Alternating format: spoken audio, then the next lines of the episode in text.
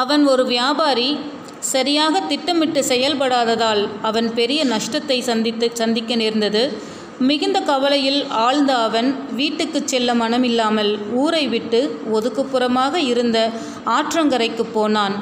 அங்கே மெல்லிய நிலா வெளிச்சத்தில் ஆற்று மணலில் அமர்ந்து நினைவுகளை ஓடவிட்டான். பங்குதாரர்கள் எப்படியெல்லாம் தனக்கு துரோகம் செய்தார்கள் நம்ப வைத்து கழுத்தறுத்தார்கள் என்று எண்ணி எண்ணி வேதனையில் மூழ்கினான். தொடர்ந்து எப்படி வியாபாரம் செய்யப் போகிறோம் குடும்பத்தை எப்படி நடத்தப் போகிறோம் போன்ற எதிர்கால கனவுகள் வேறு ஒரு புறம் எழுந்து அடங்கின. இந்த சிந்தனையின் ஊடே அவன் உலகை அவன் அவன் வழக்கை அவனை அறியாமல் ஆற்று மணலை துளாவி கைக்கு தட்டுப்பட்ட சிறு சிறு கற்களை எடுத்து ஆற்றில் வீசிய வண்ணம் இருந்தது. இப்படியாக அவன் அன்றிரவு முழுவதும் அங்கேயே அமர்ந்திருந்தான். பொழுது விடிய ஆரம்பித்தது வெளிச்சம் பரவியது. ஆற்றிலே வீசுவதற்கு அவனை சுற்றி இருந்த கற்களெல்லாம் தீர்ந்து போய்விட்டன. அவன் தன் கையில் இருந்த கடைசி கல்லை பார்த்தான். பிரமித்து விட்டான். காரணம் அது சாதாரண கூழாங்கல் இல்லை விலை உயர்ந்த வைரக்கல். யாரோ கொள்ளையர்கள் தாங்கள் கொள்ளையடித்து வந்த வைரக்கற்களை ஆற்றங்கரையிலேயே தவறவிட்டு ஓடியிருக்கிறார்கள்.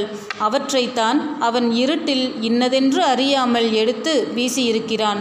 ஒரு வகையில் பார்த்தால் நம்மில் பலர் அந்த வியாபாரி போலத்தான். கடந்த காலம் மற்றும் எதிர்கால நினைவுகளில் மிதந்து கொண்டு நிகழ்காலம் நிகழ்காலம் என்கிற வைரக்கற்களை வீணடித்து கொண்டிருக்கிறோம். கவிஞர் கண்ணதாசன் வாழ்வில் அவமானம் ஒரு மூலதனம். செட்டிநாட்டிலிருந்து எழுந் எழுத்துக் கனவுகளுடன் பதினான்கு வயது பையனாக சென்னை வந்தார் கவிஞர்.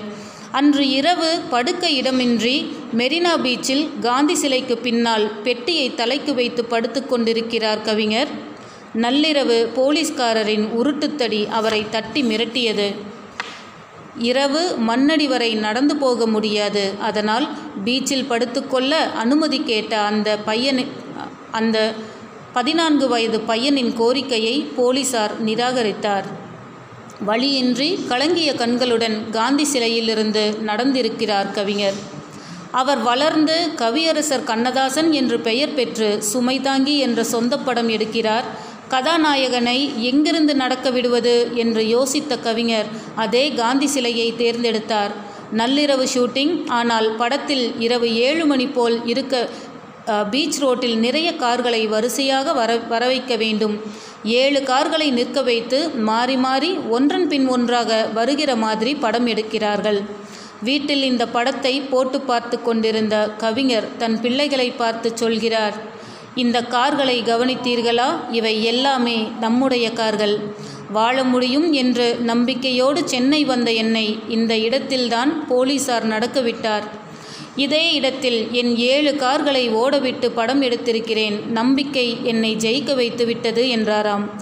எங்கு அவமதிக்கப்பட்டாரோ அங்கு கவிஞர் தம் வெற்றியை அரங்கேற்றி இருக்கிறார் அவமானம் ஒரு மூலதனம். அது புரிந்தால் வெற்றி நிச்சயம்.